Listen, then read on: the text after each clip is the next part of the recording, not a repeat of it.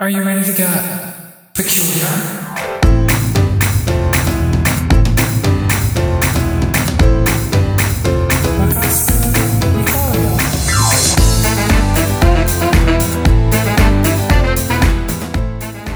Hello, all. This is Okashina Podcast Anime with Friends. I am Sabrina Ray. On the other side of this long distance call is the inimitable, inimitable, inimitable In, inimitable. Don. Say hello, Don. Uh, hello, Don. That's, Uh, that's Don, and you, of course, are the friends referred to in Anime with Friends. Uh, or as I- we I say, wish- Oh, go I, ahead. I wish that, that you and I together were. I mean, I don't know. We- We're both the friends. I, I mean, yes, I understand that you are the ne plus ultra here. You are the sin qua non. Nevertheless, I just, I just don't want to be too far on the periphery. I guess that's that's what I'm coming from here. I am the Sin Cum Quat. Sin qua non, without which not. Oh, yes, without which not this doesn't happen. Oh wait, is that a ne- double negative? I think it might be. It's without which not. I mean, that's the the literal, I believe, Latin translation. But the whole point is, it would not exist without you. no, true, but it would not be as verbose without you. It would. It would not be. Uh, I I think uh, that's definitely our word of the day. I think I will. I think I will start referring to our fans as nakamadomo, which is Japanese, but it's used predominantly in um, shonen manga. You know, like manga for young boys. Uh, maybe I'll no instead of ma- nakamadomo, I'll just call them nakamas. Like I'm adding like an apostrophe s or just an s You- to the word nakama. You still haven't really explained what that is. A nakama's just a buddy or a friend or a pal. It's like what Luffy says when he refers to his like crew members. You know what I am saying? I love saying? your reference because I'm almost caught up to the current time frame of. Uh, God, I love that. that. shit. We're watching the Well, Boa I- Hancock stuff right now. It's fantastic. Well, Boa Hancock is the uh, best.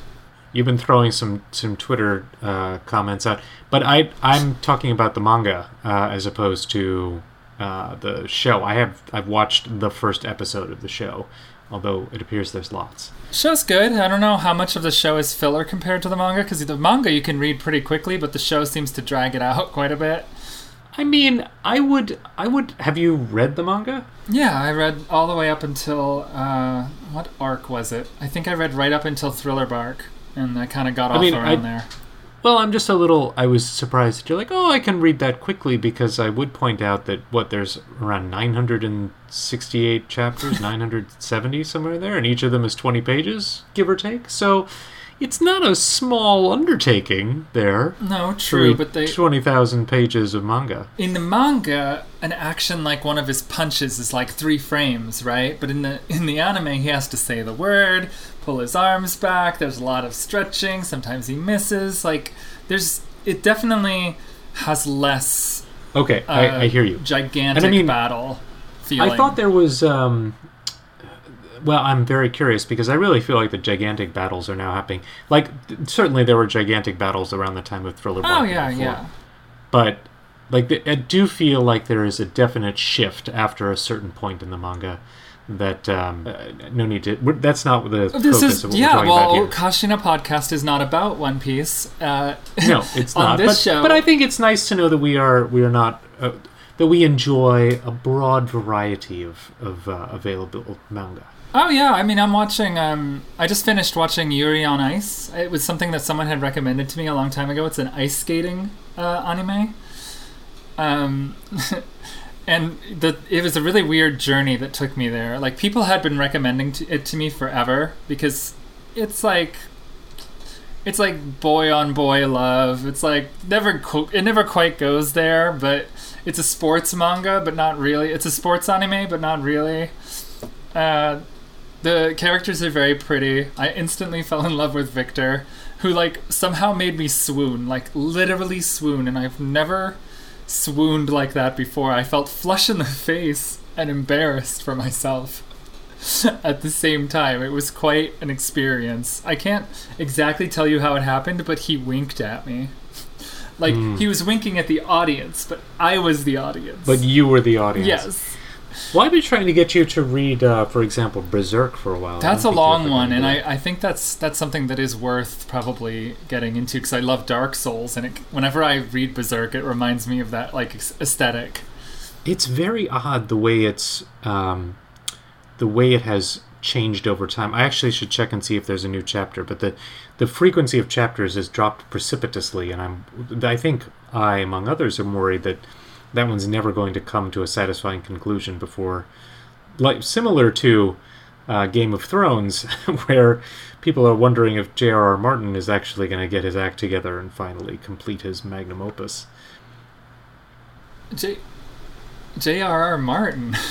Who's Oh, is it? No, it's uh, George. It is George Art. Yeah, I'm I'm con- I'm mixing Tolkien and Martin. you are, but I'm sure Uh, that yeah. he would find that flattering because I think he's a huge Tolkien fan. So well, it, it seems impossible that he wouldn't be, and Right. I I would not be surprised if he was flattered by that. But yes.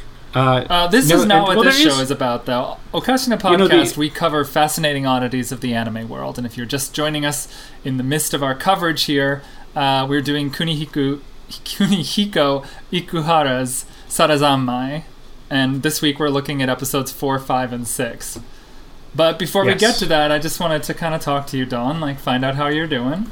What's going on?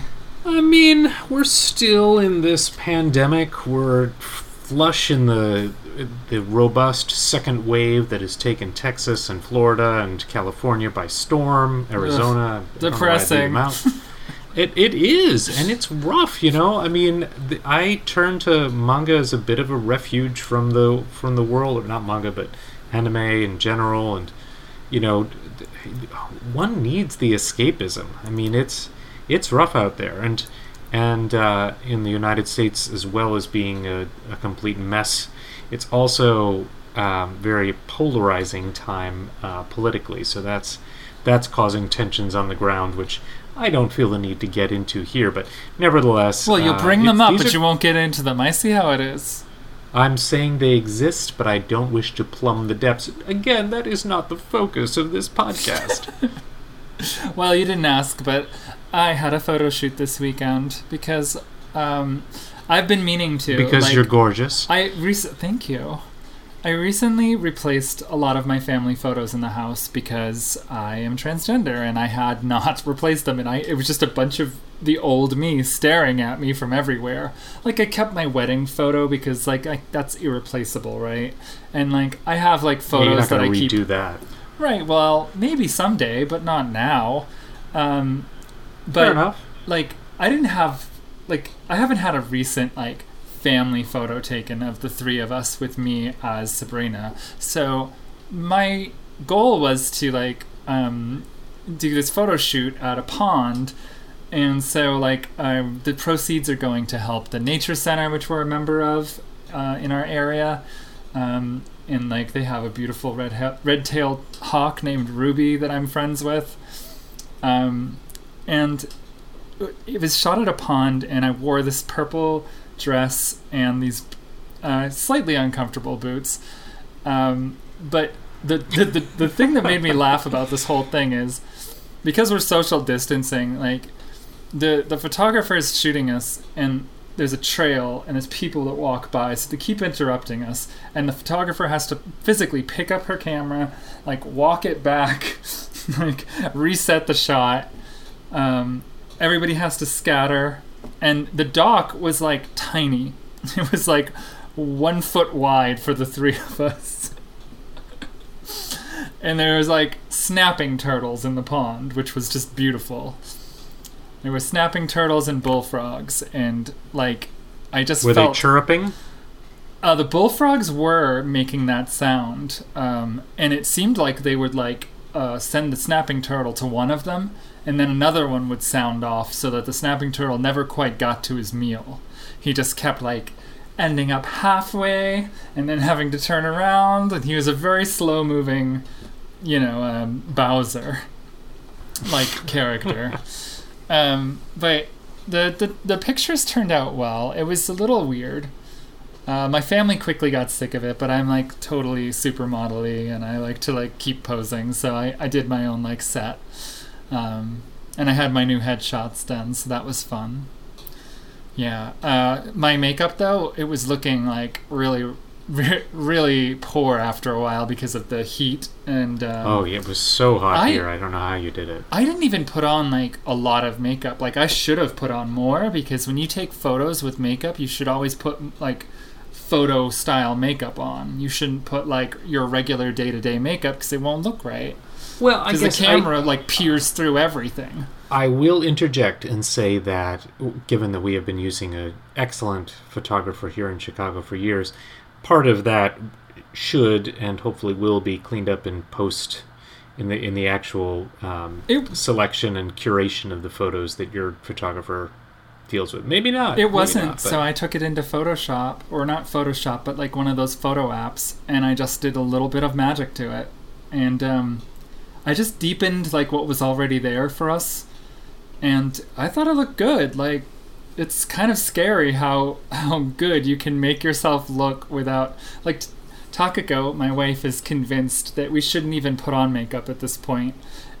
if all of our just- interactions are just going to be digital, we should just put on filters on the cameras and call it a day because I They think look Takako fabulous. is partially right on that, except that uh, I mean, I don't know. I remember there was some somebody was making the same point on Reddit, and they posted an untouched up picture of like who was it, Demi Moore, Hmm. next to what was in her Instagram feed, and it was. It's like, look, she's over fifty, so oh no, no, no, it was uh, J Lo. It was J Lo, oh, okay, and she's gorgeous. and I mean, sure, but J Lo is over fifty, and she she's not an unattractive woman, but she is playing herself off as she's looking like she's in her twenties, and it's she's not. And you know, the question is, how do you present yourself as being beautiful but being authentic at the same time? Oh, there's no and such- the, the side by side here. I do not believe there is such a thing as authentic. Well, see, that is the nice thing about uh, the gender you left, because as a as a guy, you get to own your aging process and thrust it out there as some sort of badge of pride, and and people accept you, or it is culturally accepted to be like silver haired and to have wrinkles and to have those things be attractive. as Yeah, but are. the guys you're expected to look like, they're clearly like photoshopped and manipulated and their image is created. Their image is created. Like it's not authentic. Brad At the Pitt end of the isn't day- authentic. at the end of the day, Brad Pitt can have wrinkles and still be a heartthrob, and that's accepted. I just I'm not saying that wrinkles are the inauthentic part. I'm saying that he is not authentic. Well, that sounds like a debate for another time. No, it is it is something I realized and I was I had to like think about it. Like I was like, do I really want to like step into womanhood at the ripe old age of 27? hmm Now onto the show. Yes, I'm the sure. show. Into episode 4. I want to connect but you're so far away, which is different in the Japanese. It's even though I'm sure they translated it exactly how they intended, the Japanese is not by my side. I want to connect, but you're not by my side. You're not with me. Uh, so, Hmm. yeah, it implies the same thing, but it uses the word soba. And this is the theme of the episode. It's almost like we can talk about the theme of the episode for most of these episodes and kind of like kick it off from there. And the lucky theme, lucky item this time is soba, which is both a kind of buckwheat noodle served often cold, uh, or it means next to me, or like beside me. This is this is something where we lose a little bit of the translation to English because that second meaning, which I think has a lot of power in this particular in in the anime, is is completely lost on me, the viewer. Because Yeah, it's like noodles. Okay, noodles. Uh, let's go noodles. it's really hard to get those kinds of verbal puns across, but I don't know how much you're missing.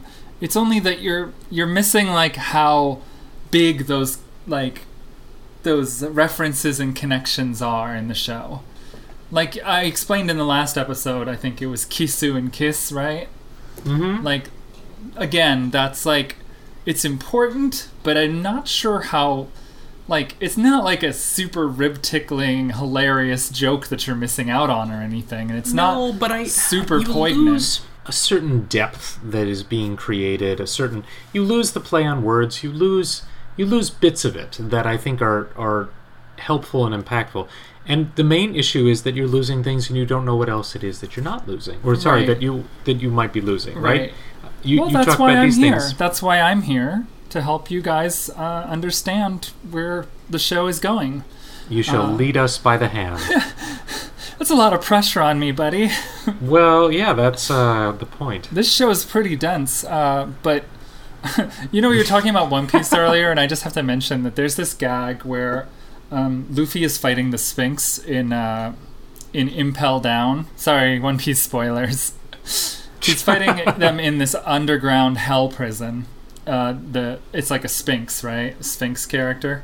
The And- the uh, the the not the main jailer, but the Well, I like it's like The it's the beast. jailer? It's the beast. The the beast that ro- roams oh level two. yes, yep. No, I got and you. uh, whenever it attacks him, it says like the name of like a noodle, and it has the word like something men afterward, because like the word men means noodle. So it, it's listing all these noodle dishes, most of them Japanese or Chinese, right? And then when it falls, it says "gomen," which is "I'm sorry" in Japanese. So lots of puns. And at one point he says "ikemen," which means cool guy or like like a good-looking guy. So like those gags, uh, even though they translated them on screen as noodle, and my daughter laughed at them hilariously, you really can't get it unless you know the Japanese exactly as it is. Like in those cases, it might be better if it was a dub, because then you could like sell the gag as something else entirely.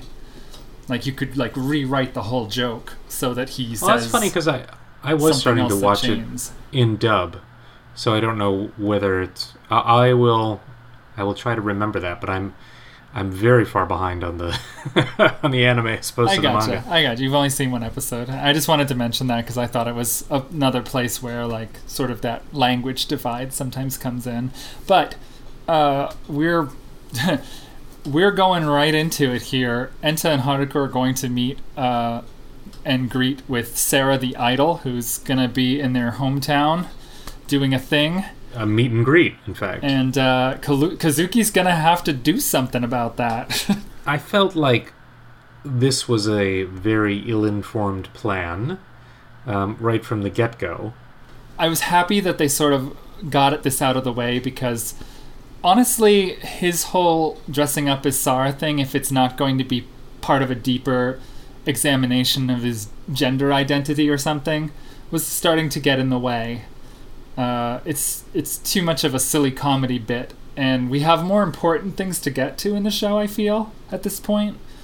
Uh, were you happy that it sort of comes to its conclusion across these two episodes? Like, he has this elaborate plan to capture, to kidnap Sarah and replace her. Uh, even though his costume looks like it was store bought uh, compared to her elaborate, beautiful thing, and when they're compared side by side, they look nothing alike. Oh yeah, it's it's very obvious when they're compared, and and that led to a a cringe-worthy scene or a scene that really. Oh yeah, know, that's caused exactly what I wrote in my notes. Cringe-worthy. I mean, it's very, very frustrating. I think I'm going to work th- through you now my, p- my emotional processing of this scene because we still don't understand at this point in watching it what the great you know what was causing this rift or separation between Kazuki and uh, and um, Haruka. So and I'm still I still don't understand you know how how is Haruka going to react to this? How how you know what is the emotional impact of this on the characters? And this is actually I think one way in which the reverse treatment of this story that is we are elements about the story are revealed to us over time like I don't know watching this, aside from the fact that it's incredibly uncomfortable, I don't know how the characters are perceiving it. Like, what is the emotional impact of seeing that that Kazuki is Sarah and is trying to like what is what is Kazuki trying to achieve here, and what has been foiled by Sarah showing up in her not store bought dress. um, and I, Right. so that would I struggled with that because I was like, okay, there's been this this big reveal. Um, Kazuki can't keep the secret any longer. But then, so what, right? Like, what does that actually mean to Haruka? Well, it sort of gets into it in episode six when they finally unbox him, and uh, and I guess that's the moment when they realize that he's been rejected because it's not desire that he was embracing, but love. And they have no use for love, is what they say. The otter, Yeah, the so- otter, the otter, pol- Empire. the Imperial Army Police Force. So yeah, so they they they captured Haruka They captured and Haruka. they they put him in this machine that was going to like take a look at his desire, but it turned out he didn't have any desire. So his box was rejected, and then we get this long and complicated scene where they're trying to where still the Otter Empire wants to shred this box, destroy Haruka, and I'm not sure why. Like, who cares? You don't. You're not keeping them. I don't Right, think like- anyone is is working with intention during this scene though. It seems to be some kind of automated process where the box is just going to fall into their like burning furnace thing. Uh, yeah, I guess. But why do they have such a complicated rig for the destruction of something that they don't need? I do not know. I guess. I mean, aside from the fact that it creates dramatic tension. why do you have a paper shredder? Uh, well, it is all right. Well, let's let's take this to its logical conclusion. I, I shred important papers that, if I did not shred, someone might be able to use to steal my identity or otherwise um, get information about sensitive information, steal bank accounts, things like that. I don't sense that that's the fear here. Oh no, Like, Haruka if- clearly knows all of your banking information.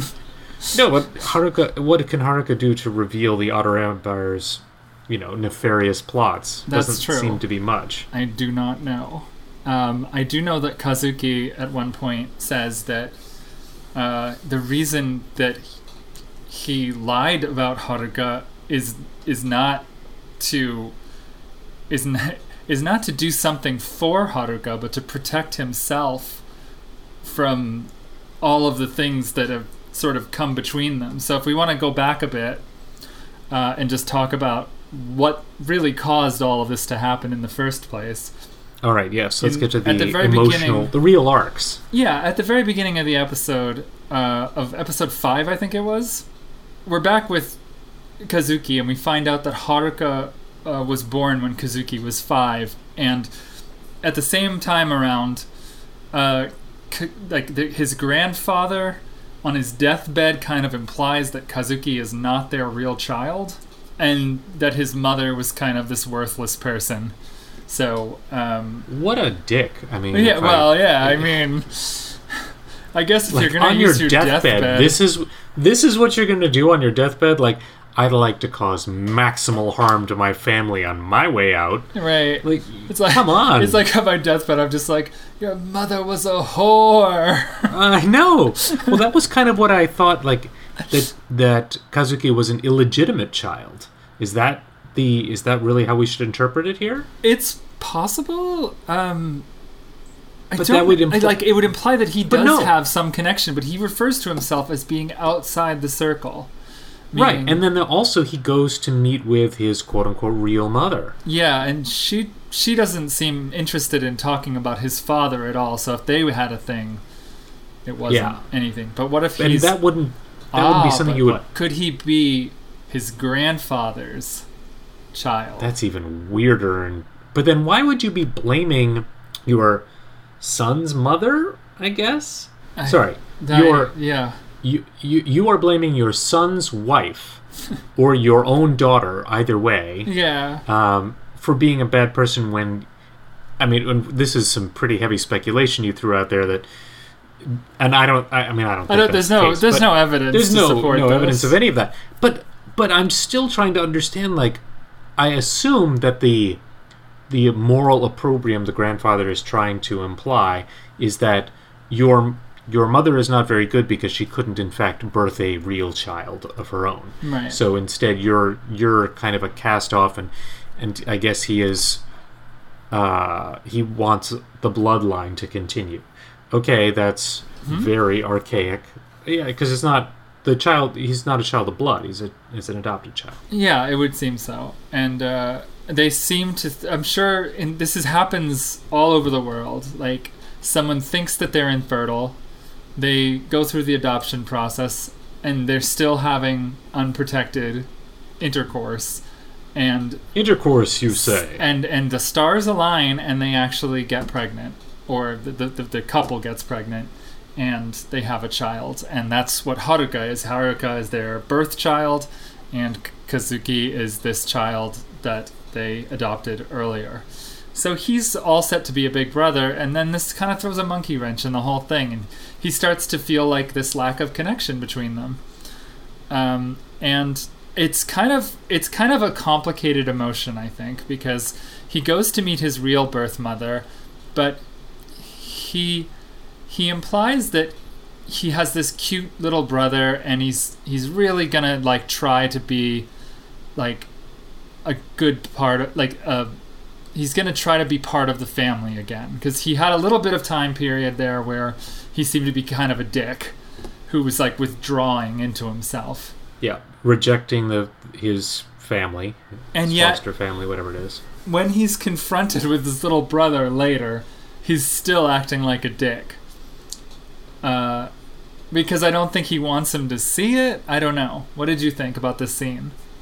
The fact that he comes out in this, we we get this information in one episode, and there is, I mean, whole multi-season shows have been written about the the trials and tribulations of adopted children and their their parents. So Not good Like- ones.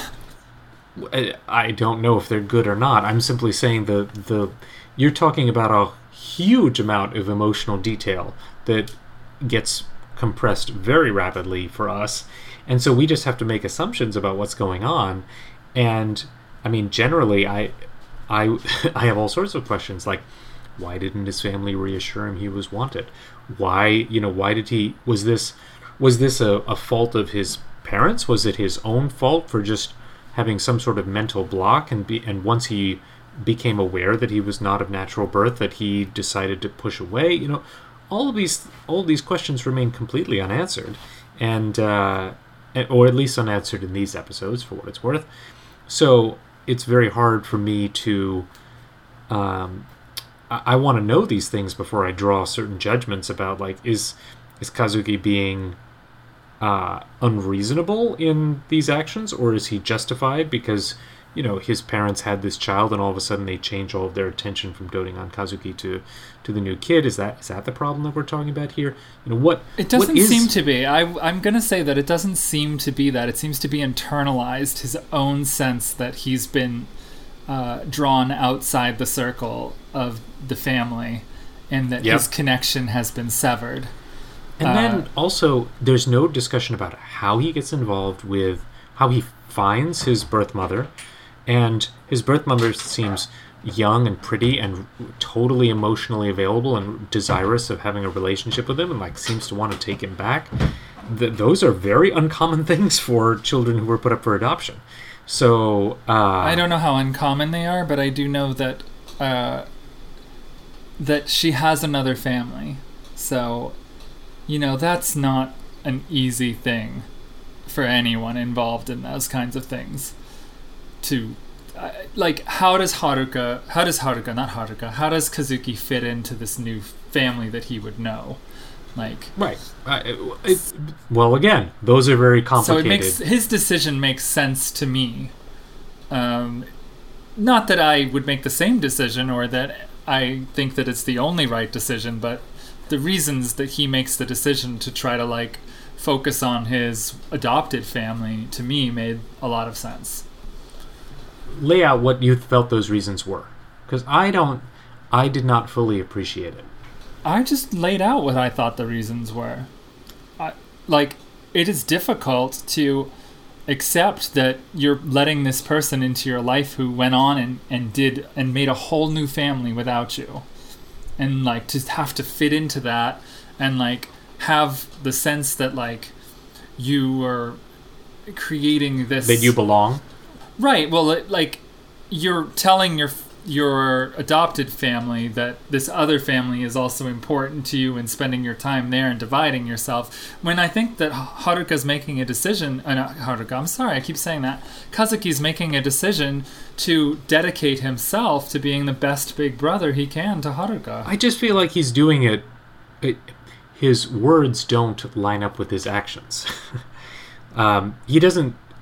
I don't. he shrinks would- from her touch even though because it's not his mom She seems.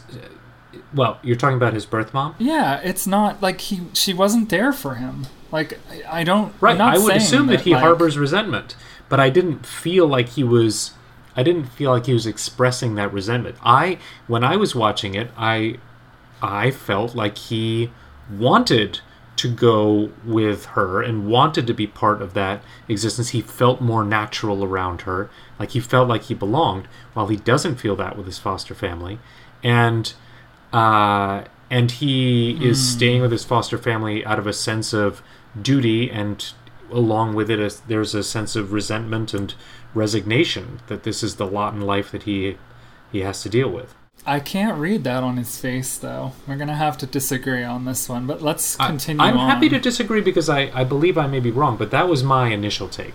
I understand, and I think that's fair. The fact is, he makes all these decisions before his whole world crumbles, and he he's stern with uh, Haruka, who wants to follow him back to um, to convince him. Basically, he doesn't say this, but he wants to convince him not to go with his mother because he thinks that Haruka is going to leave him behind. Uh, uh, Kazuki's. Oh my god. He thinks really, he thinks Kazuki is going to leave Haruka behind. Haruka thinks this. And so he chases after him, and Kazuki gives him a very stern talking to. Um, basically, pushes him away physically, and crosses the street. And Haruka crosses the street, but he's young and he's not paying attention, and he gets hit by a car, and that's why he's in the wheelchair and will never walk again. So that's pretty brutal. That's oh, that's, very heavy. Yeah. that's almost misery porn, uh, which is a term that, that we used to use to apply to some of these Japanese dramas as well. Uh, I'm sure it's applied to other things, but like it's when emotionally things are so miserable and things keep stacking on top of each other. This is one of the key pieces of information that we did not have at the beginning, but it sort of gives us a Rosetta Stone for understanding uh, the motivations behind uh, Kazuki's. He basically why he quit soccer, why he's been dressing up as Sara for real. Like, where, where, where, what was your take on all of this? I felt like I- so. Yes, I do believe that it is a Self-flagellation, maybe. yes. There is there is a lot of guilt and a lot of pain involved in the relationship with um, Haruka, but I also feel, and this is as yet unspoken, like there's still the avoidance and running away from the family, and Kazuki wants to connect, and this is the whole Yes, I, mean, think guess so the too. titles. Well, I want to connect, but I can't get I can't get over myself to do it. Right. Right, and so and so Kazuki is causing everyone more pain than uh, than necessarily needs to be there because Kazuki simply cannot face the can't can't reckon with the the situation that happened. It can't face it and say like, all right, this happened. Now I'm just going to have an honest relationship with Haruka. Like Kazuki wants to connect with Haruka, but can't actually bear to be around Haruka. It seems. Right, and I would say that what we one of the things that we learn here uh, through all of this is that his his impersonation of Sara, his embodying of this other person is a way for him to try and connect with Haruka without having to forgive himself because it's not him. it's this other person. Yeah, And that's very of- true. he uses it as a conduit to rebuild his relationship. But it was never going to last that way because that's not how people work.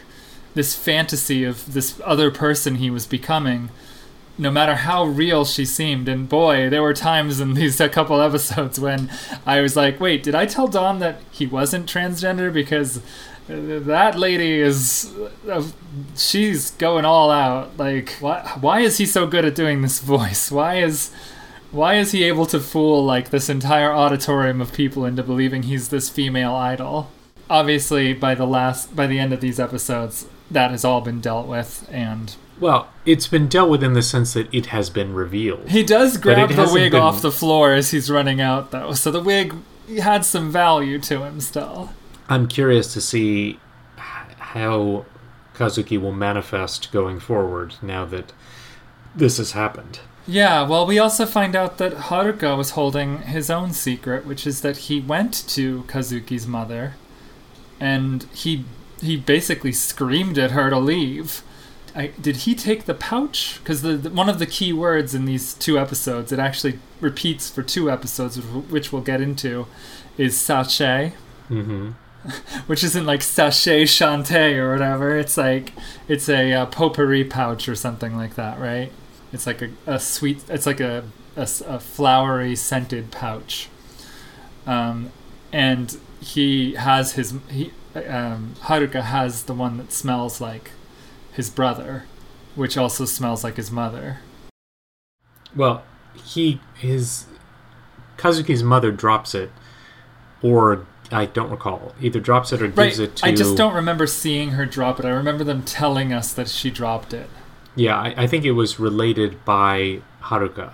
So this was a story told by Haruka, but I, I don't remember either she dropped it or she gave it to Haruka to give to Kazuki, and instead Haruka keeps it. But in terms of big reveals, that's pretty small potatoes in comparison. Well, no, it just means that he was he was so afraid of that's sort of why like he also was guilty of something. Like he was guilty of of being selfish and trying to keep Kazuki for himself even though it's his birth mother. Like and he of course he's guilty. I mean, he's a kid. He's not really guilty, but he he did that and he's not without sin in this scenario. I guess I mean I feel like Kazuki has too much is carrying too much of the burden of the fact that Haruka got hit by a car because Kazuki told Haruka to stay and not to follow and and Kazuki and Haruka disobeyed him. Uh, Yes. and as a result got hit for it. Now of course having a child hit by a car is a terrible tragedy, but there are certain things for which it's just not helpful or useful to assign personal blame or fault in this situation. Um, and this is one of those ones where I don't know. I feel like therapy would be helpful for these Eh, parties. Probably, probably. And uh, you know, the we haven't even seen the parents. Like it's like, oh, it's cool, whatever. Our kids are, uh, yeah, they're fine. the parents are good. It's just that they sort of pretend like it's none of it's happening. like I think um you know they they sort of fret a little bit about their about their stray lamb, but they're not really doing anything to reach him. They're not really there's no heart to hearts here. The parents are just sort of there doing their job, kind of hands off the wheel, if you will. Hey DJ, give me a Home Depot style beat. Hey Riley, Yeah, Andrew. what do you say we build ourselves a podcast? That's a great idea, but what should it be about? So I'm thinking podcast where I call my grandma Jane and explain to her the plot of an anime. Podcast titled Don't Listen to My Dad. A Lin Manuel Miranda epic rap battles of mystery podcast. What if we call it the Podcast Minds? There but for the grace of Pod Go We, and it comes out every Friday. Riley, I want you to know that we're trying to make podcasts and not weapons here. What's the difference? Hey Jory, have you ever watched the anime called One Piece? Yeah, Joe. I watch for a podcast that we do. What? You know, we are watching One Piece. I started watching it so you could rewatch it, and then we talk about it sometimes. I, have I have no idea what you're talking about. Well, we don't do it super frequently. Once a month at best. Did, did you forget?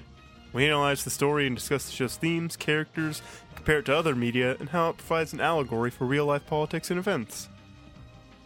I I must have forgotten. What? Where can I listen to remind myself?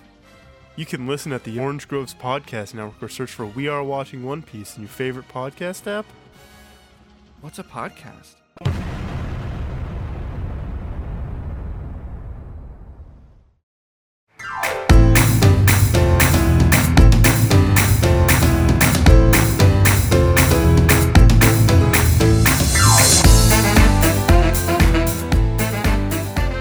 We've dealt with Kazuki. That's across these episodes, right? We'll talk a little bit more about that later. But now, uh, you were saying back when we were covering the first three episodes that you haven't really learned much about Toi, but finally, you get the big Toi episode. Can I, before we jump into Toi, can I just say Yeah, sure. Um, What's up? Sarah turned into a kappa repeatedly in this episode? Right, there's that we one part even- where they just show her randomly looking at pictures of cucumbers, as one does. Well, the whole reason that um, Kazuki is revealed is that the plot was to imprison uh, Sarah in you know away while Kazuki pulled the bait and switch, and it didn't work. no. And that's because Sarah was able to turn into a kappa. And they And did it apparently- like four times, and then they went they went over the top, and they had her come out of a locker. They had her come out of like a magician's like box where he's stabbing swords into it. Oh, that was really funny. Um, Well, but and she basically Toi doesn't even talk about it. Toi doesn't even talk about like you would Well, think he like never hey, sees the kappa. He never sees the kappa version of Ah, her.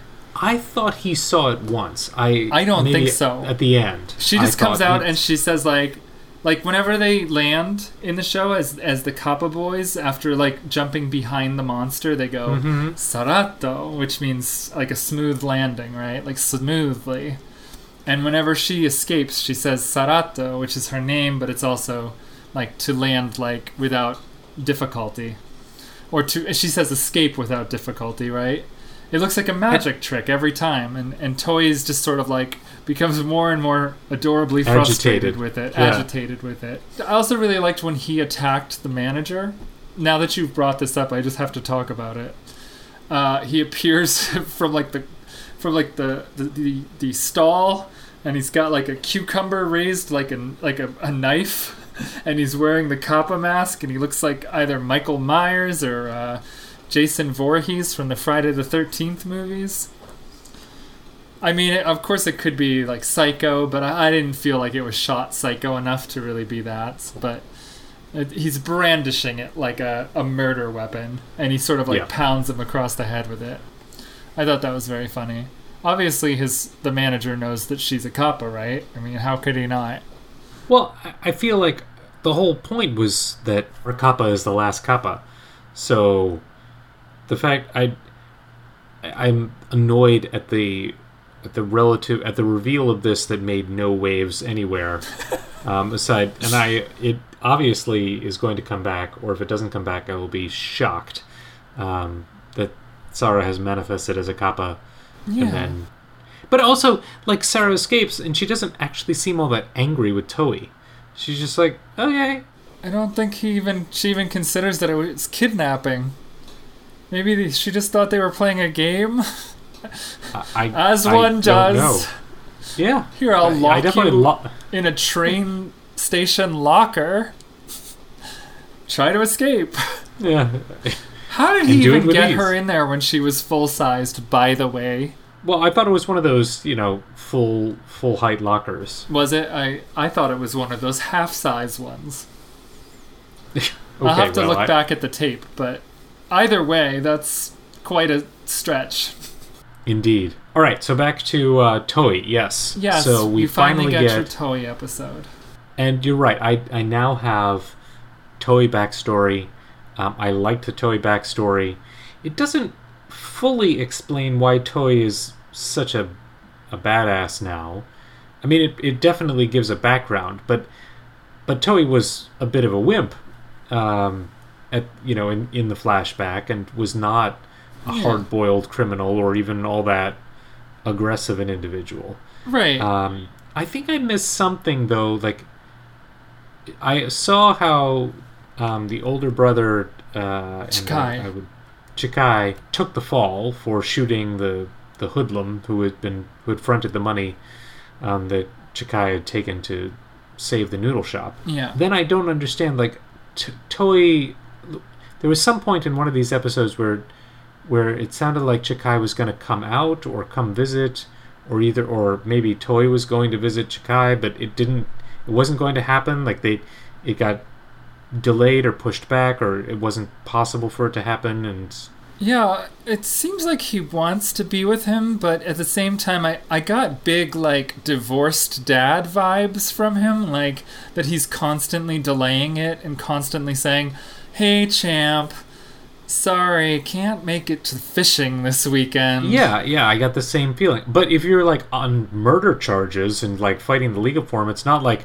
Oh, I really wanted to see you, but I had to go visit. s-" No, it's like you're tr- stuck in the legal process. The question I have after these three episodes is is the guys that they're like drowning in bathtubs and stuff is that part of repaying the debt from the money they stole is that part of erasing people who know who who was involved in this um, maybe Chikai's not inviting him because it's still too dangerous and he's trying to tie up those loose ends Yeah, Because so there's still a lot to know at one point about the current relationship. At one point, they're having a heart to heart, and Chikai is like literally drowning a guy in the bathtub while he's on the phone with his brother. Yeah, Toi is living in the in the soba shop still, above above the soba shop. So, So is the soba shop up? It is operational now, isn't it? yeah, it would. But seem, who's running it? It would seem to be his his aunt and uncle are running it. They, I what didn't really make sense to me is. Are they soba people? Because I feel like if someone just told me like you're gonna run a like a Noodle shop. you're gonna run a pizza parlor from now on, I'd be like, um, here's some money. Oh, okay. Well, I guess I'll just make pizzas forever then. I mean, I, I guess I would be somewhat apprehensive. I mean, at least at this point in my life, I have an established career. But if somebody said, "Oh yeah, you know, uh, your sister died and left," well, this could happen. My sister could die and leave behind a Buddhist retreat center. So you need to come run this Buddhist retreat center. I'd be like, I'm not certain I am the best choice for this particular enterprise. Oh, that's the Uh, makings of a great sitcom right there. I like the pitch. Isn't it though?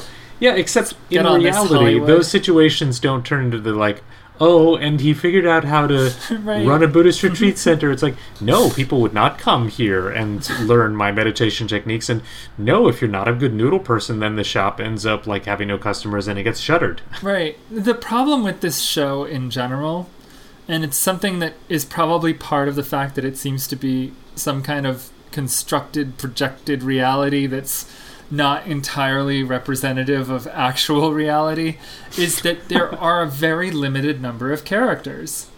Like, we really don't see the show get padded out by any uh, extra characters that aren't directly connected to our main trio. So, like, you would think that at the soba shop they might have like someone who could kind of like show up sometimes and help them like take care of customers or show them how it used to be made or like they'd have a chef on staff or like there's there's like none of those side characters ever in the show there's no doctors there's no I, you know, I don't. I'm okay with the lack of those characters, but what I find more frustrating is we have spent a fair amount of um, airtime on repeated patterns of particular types of activities, like fighting kappa zombies, or uh, sorry, uh, whatever the the zombie creatures are, Yeah. or the the dance that the um,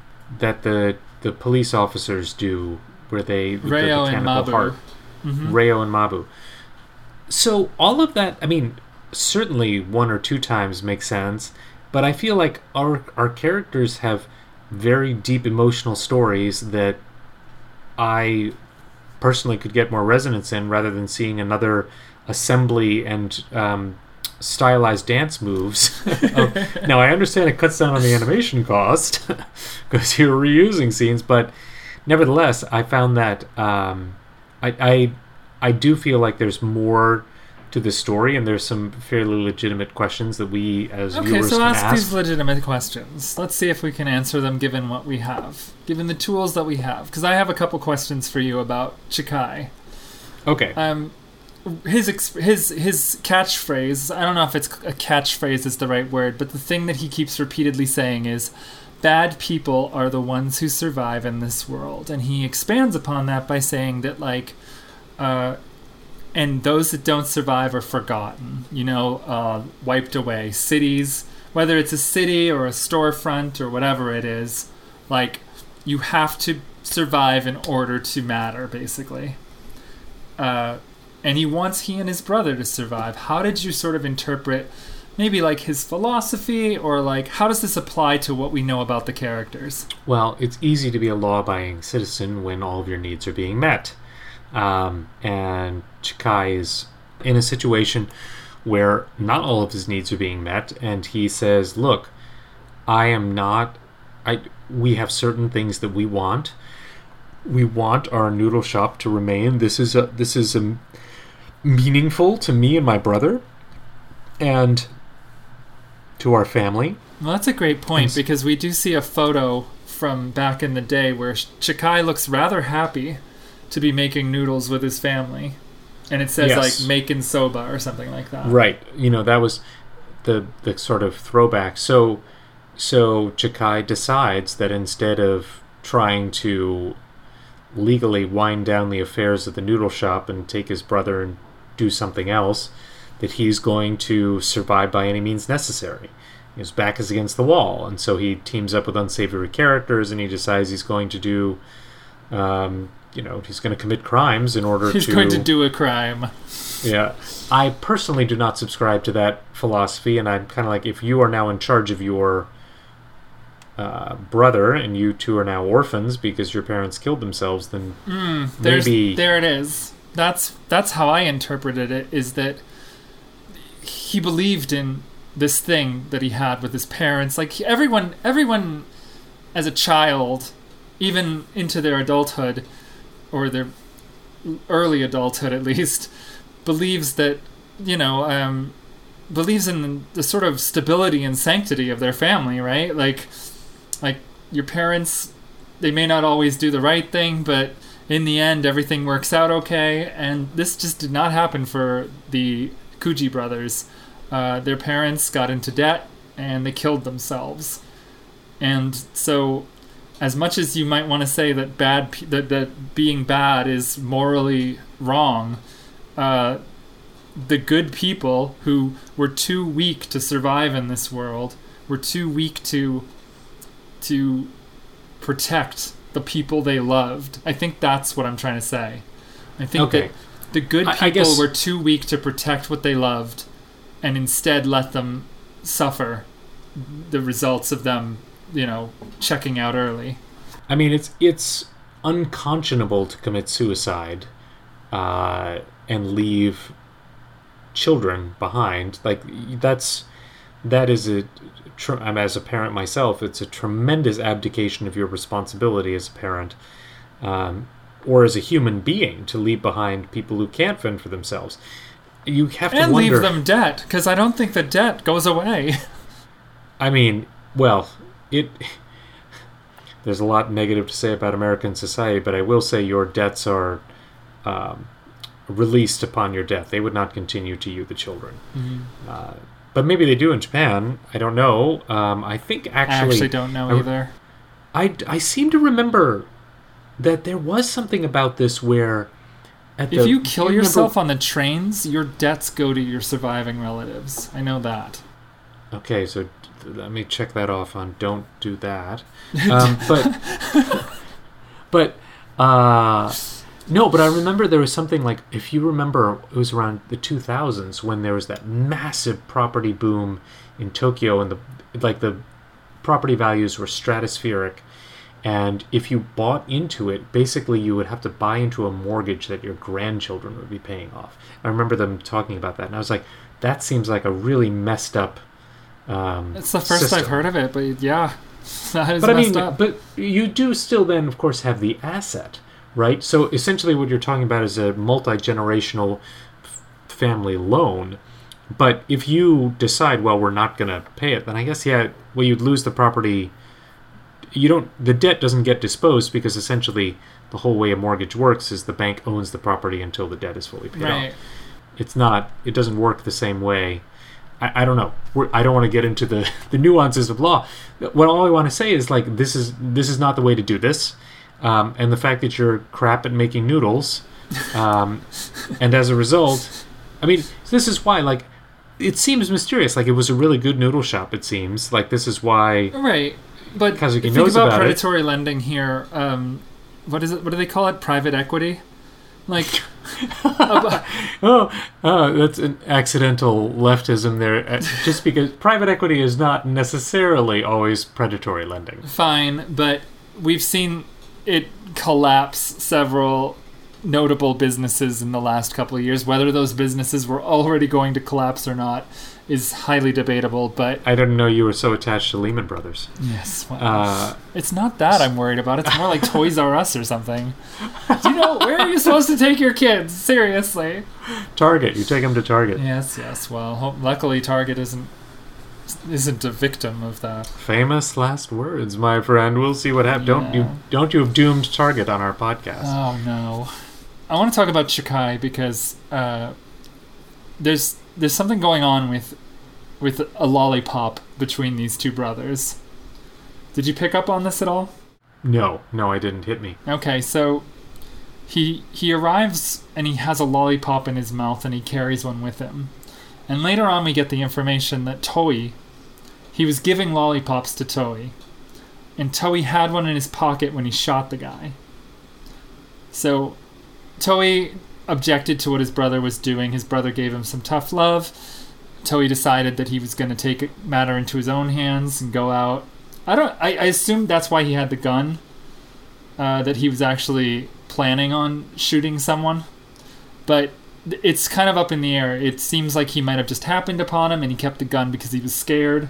We're not really yeah, sure. I, I'm not sure he was hell he I didn't. I didn't think he was hunting bloodlust. him or anything, but I thought maybe like, you know, he knew he was vulnerable and that they would come after him, so he took took it upon himself to sort of throw himself out there. I don't know, but he had a lollipop in his pocket when he shot the guy, and the Mm-hmm. lollipop falls out. And I mean, symbolism 101, innocence lost, but we do see the lollipop again, and we see the 5,000 yen dollar yen bill that his brother gives him for groceries before he does these acts.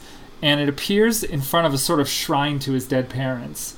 And the bill has been flattened out and sort of like made wrinkle free. And there's a lollipop in a thing. So I was wondering, like, if you saw these connections at all. Like, for me, what I was seeing was that, like, at some point before Toi committed the crime, he was rejecting this idea that he had to be bad. And he was sort of like taking all of the gifts that his brother was giving him and putting them in front of this shrine to his parents. Sort of like, I'm not using these things. I'm going to live a good life. I'm going to attempt that. But then, you know, it, push comes to shove and he, he crosses that line. I did not pick up on that nuance. Uh, but I, you know, as we've discussed, there's so much packed into these episodes, and my mind is whirling with like, well, what are the implications of X, Y, and Z? This is a this is a great observation on your part. I, you know, I, I did not, I did not see that. Some complicated things between Chikai and Toi. Um, yeah. Some complicated things are there, are there now? And I started to wonder if maybe the the line about things being forgotten and how one thing that I thought was interesting is when he said no one gives a shit about what goes away because it's replaced with something new. You know? Yes. And um, that applies to Kazuki in those episodes because if he goes away, this Haruka boy has replaced him. So I know we talked about that earlier, but it's another reason, and it's another connection between them, sort of. And I also thought about the presentation of the show. Why do we see people as disposable paper, like dolls? Why Yeah, don't they- we see them as people? Because if they go away, something else replaces them. They're just fodder. Like these people, people who are not in your circle don't matter and they don't have shape. Yep, they're they're not fully realized. Right. And it gets back to your question like there's so many characters that we don't see, but this is part of it. It's like they're just not people that matter. Like how how much does your primary care physician matter to you if you're not if you see them like once a year for an annual checkup? Like it just doesn't matter. Right, and if your primary physician doesn't show up, I mean, in some cases, you might be a fa- he might be a family friend, but those days are kind of few and far between, right? Instead, you just get another guy, or just another guy shows up, and you're like, "Oh, who are you?"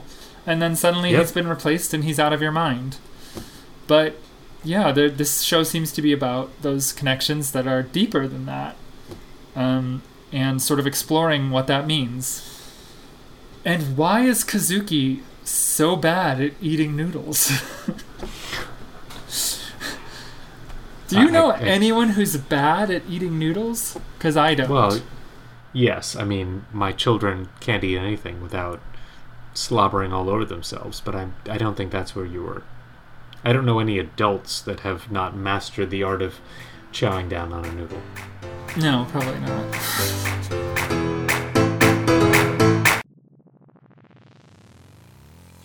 I'm Cam, I'm Jory, and we're the hosts of CWFP. the Casual Wrestling Fan Podcast, your weekly universe friendly alternative for WWE wrestling recaps, discussion, and riffs from two friends who just love wrestling. And occasionally also New Japan, Impact, and All Elite thoughts as well.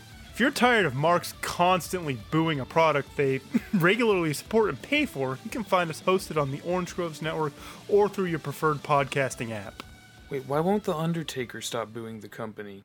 Hello, you beautiful blood sucking babes. I'm Sahana, And I'm Kat. and we're the hosts of Summer Twilight Book Club, a podcast where two dumb bitches with social work degrees reread the four horniest books of their teenage years. If you're at all curious about any of the following, this is the podcast for you. Does Bella Swan have a car crash fetish? Yes, I am telling you right now, the answer is yes. Does Stephenie Meyer understand healthy relationship boundaries? Has Bella Swan ever had a secure attachment in her life? How has Twilight impacted the societal and my personal conceptions of romance? Why does Stephenie Meyer owe Sahana and all other brown people reparations? Why is Edward Cullen so into edging? You can find Summer Twilight Book Club at theorangegroves.com or on iTunes, Spotify, or anywhere else you access podcasts to find out.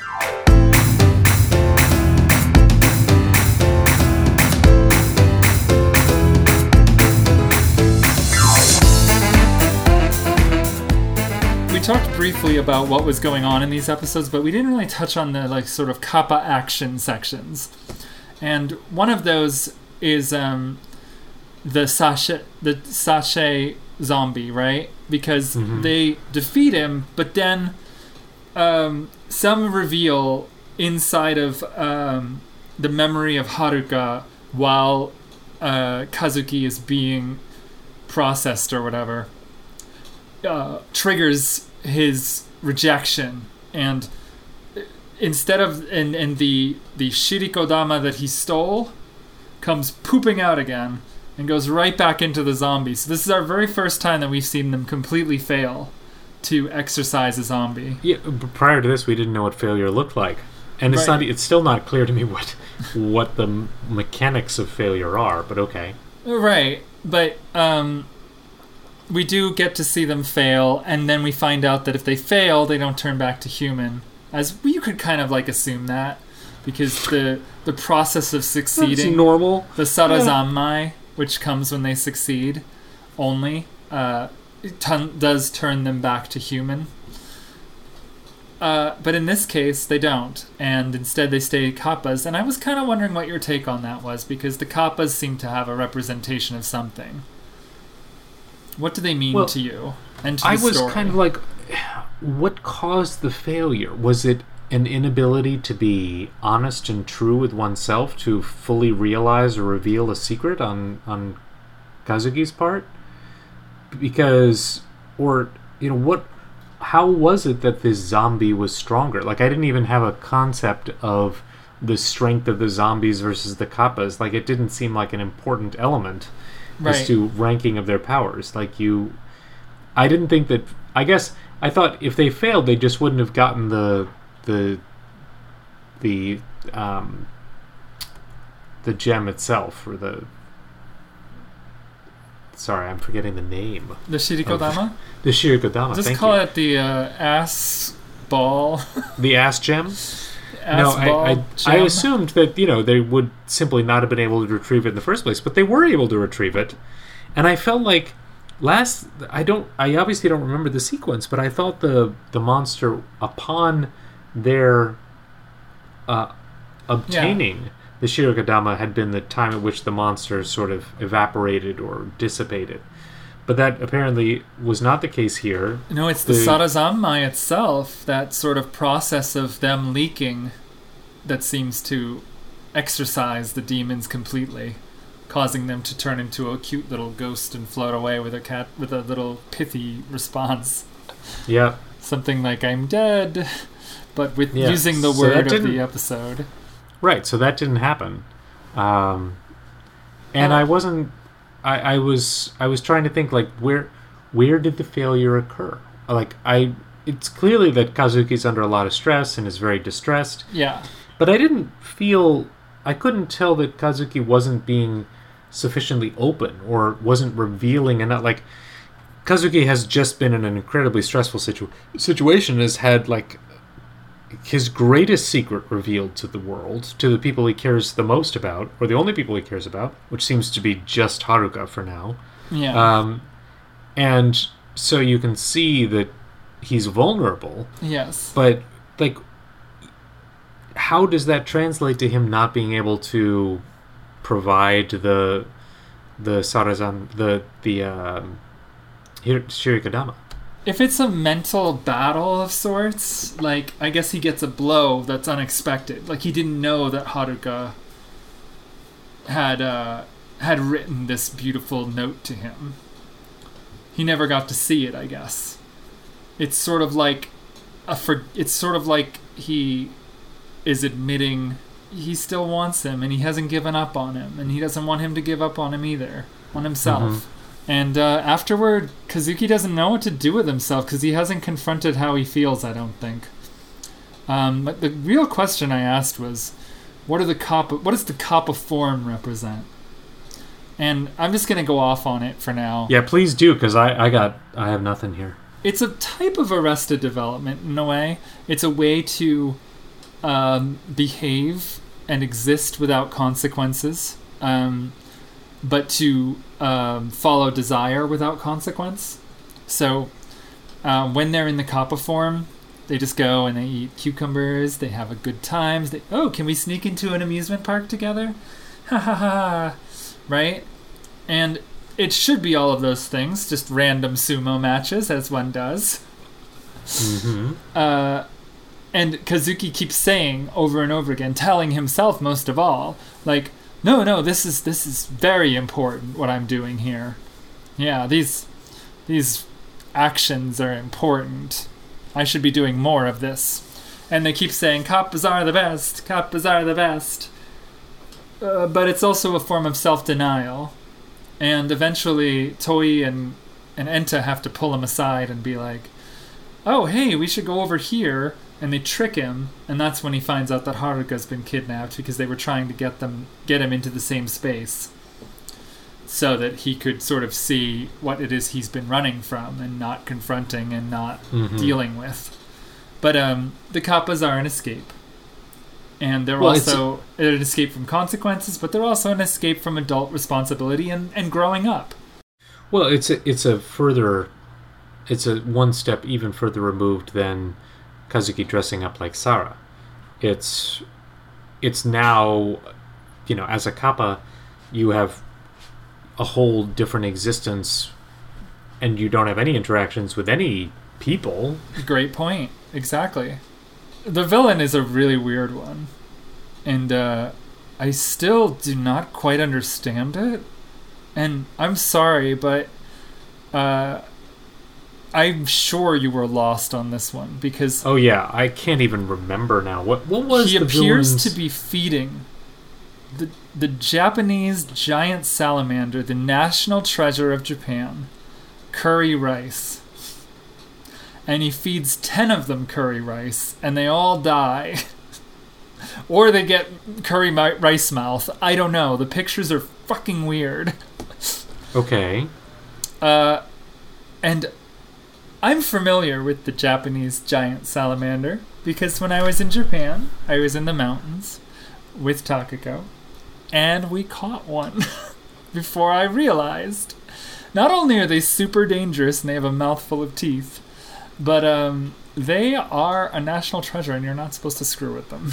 Yeah, I, I was gonna say I I'm I'm sure uh, any wild animal is generally not something you should be Oh my grabbing. god! You should have heard her scream though. These things are big, man. It's like as big as my forearm.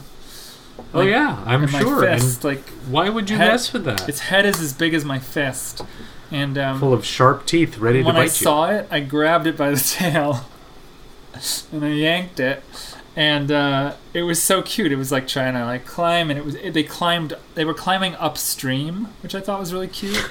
Super they, cute. They are so big and so majestic looking. I just I love them. And uh, this guy was feeding them curry for some reason, which I don't know. I mean, I feel like the villains have always had some sort of weird perversion. Yeah, but Um, I thought the sachet guy was um the sachet guy was smelling his lady's feet or something and looking for a smell like that. If Yeah. you feed curry rice to a giant Japanese salamander, does it release a smell somewhat like feet?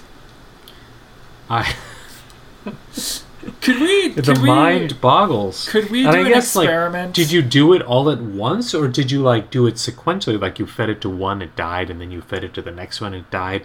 Like, or was it like you had you found ten of them and you fed them all? I'm I'm like there's all sorts of questions I have. Can I throw this one out to the Discord? Can I throw this one out to Twitter? Like, if you know the answer to this, like, help us out because I have no idea. And yeah, like, please enlighten us. I really want to know the answer, and I swear to God, we will talk about it uh, whenever you guys answer it for us because I did a little bit of research, but it's not exactly a researchable topic. Oh, Yeah, yikes. oh my goodness. I feel like you have to go back to the source for that. And really, I mean, uh, you'd have to go back to the to our, our director here, our I started creator. thinking about how this show uses music and performance, and um, that's basically the magic spell. Because I was watching Suspiria 2018 again, the remake, and the dancing in that movie is like witchcraft. The dancing itself, which there's a lot of dancing, is satanic witchcraft or whatever. Maybe not Okay. satanic because they're sort of based on the um, the three, uh, the maiden, the mother, and the crone. Uh, you know that like the three mothers uh, mythology. It was it's in that movie. It's used in a very grotesque way where the the spells sort of like make people like twist and curl up and like break and um, but in this, the Kawauso dance appears to be how they transform these people. And I, I guess it's more like a ritual that they have to do it every time. And it doesn't really change very much. Like, you know, the boys' song always mixes in one word differently. Yeah. You know, sashay sashay. Kapare, nya nya nya nya nya nya nya. So yes, I, Sarazanmai. it's very ritualized. Yeah, yeah. There's a lot of ritual in this show, Mhm. um, which I think is just a placeholder for sort of like spell casting in the case of, or exorcism. I guess I just don't feel like it has the same sort of power that I. There are certain things that you do see happening over and over again, and we talked about this um, when we were comparing it to, say, uh, um, Kill la Kill or something, where Hmm. but these the the rituals last longer, and in some ways, I don't feel like they have the same. Because of that, they aren't as punchy and don't have as quite as much meaning in the in the format of an of anime. So, I guess if there's something there, I, I may be missing it. Fair enough. Let's talk about Reo and Mabu because they are sort of how we end the episode. Um, Reo and Mabu are the police officers that we've seen do this Kawauso dance. And uh, they've gotten a lot more active in the last couple episodes. Uh, here we see them sort of like lamenting the fact that they they keep losing, and then they create a zombie that they think is stronger that you told us about earlier, and then uh, they win, and then for some reason when Haruka is saved, the like the, the the gem comes pooping right back out of the zombie, and they don't even have to extract it. I don't think, uh, and it goes right back into uh, circulation, and the kappas win, and they escape with it. And we kind of find out that like Reo and Mabu aren't exactly what we think. Well, they were part of the royal guard in the Kappa kingdom. Can we talk wait before we get into that? Can we talk a little bit about what we learn about this actual like we go into the the the, the fortress hideout of the Otter the Ottoman Empire? That oh man, is that how we should translate it? Because Imperial Army sounds weird. We go into the Ottoman Empire, and um, we find out that there's like animosity between the Otters and the Kappa, who are competing for these like spirit ball ass balls and the energy contained within, and they have been for a long time. We don't know why they're competing exactly, but it's one of those rivalries that goes back. And apparently, the otters attacked and wiped out the Kappa, except for who we now know are um, Keppi, the prince. Uh, apparently, Sara survived somehow, but we don't know if she's related. And Yeah, we, we- also have Reo and Mabu who were there. I don't know why, but they were there, right? Uh, yeah, and so, uh, and there's something special about about Keppi, right?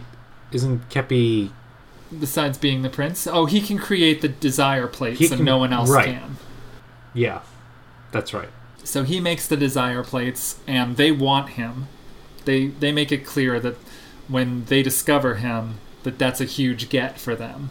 They may have lost the battle, but they intend to win the war by either capturing him or getting him to make plates for them or something. They they've been looking for him. The otter the otters have been looking for Keppi. For a long time. And um, Reo and Mabu are weird. When they do that dance thing, he always reaches his inside of him and pulls out his heart. It's very strange.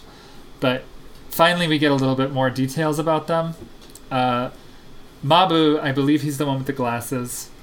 He is off to. Um, oh, wait, no, Mabu is not the one with the glasses, is he? He's the one who nabs Haruka. So Leo is the one with the glasses, right? Is that right? Uh, I wish I were in a position of authority to uh, to comment on it. You mean a position of authority where you could Google it for me and save me the I trouble? I suppose. Um, oh, uh, okay, I'm I'm on a page that's discussing it, but uh, they are lovers apparently. I've discovered. Oh no! Don't don't! You're gonna give self something away. Well, Leo- you Leo's- asked me to Google it. Leo's the blonde. Reo's the blonde. Mabu is the one with glasses. Rayo says like, "Oh, you're," you know, they they come back from a successful win at one point, and uh, and Mabu heads up to maintenance, and Reo seems to not want that, and he kind of makes fun of him. He says like, "Oh, well, you're going up there for pleasure," and he's like, "You know that's not why," and it's very serious and. Reo seems to object to his seriousness. And when we find out that Mabu sacrificed himself for Reo uh, from the blast from the otter during the destruction of the Kappa kingdom, he took he basically took a bullet for him and went down fighting. Mm-hmm. But he's alive. But why is he alive? And he's How is he referred to later as a doll. So how catchy is that song, by the way? Do you dance to it?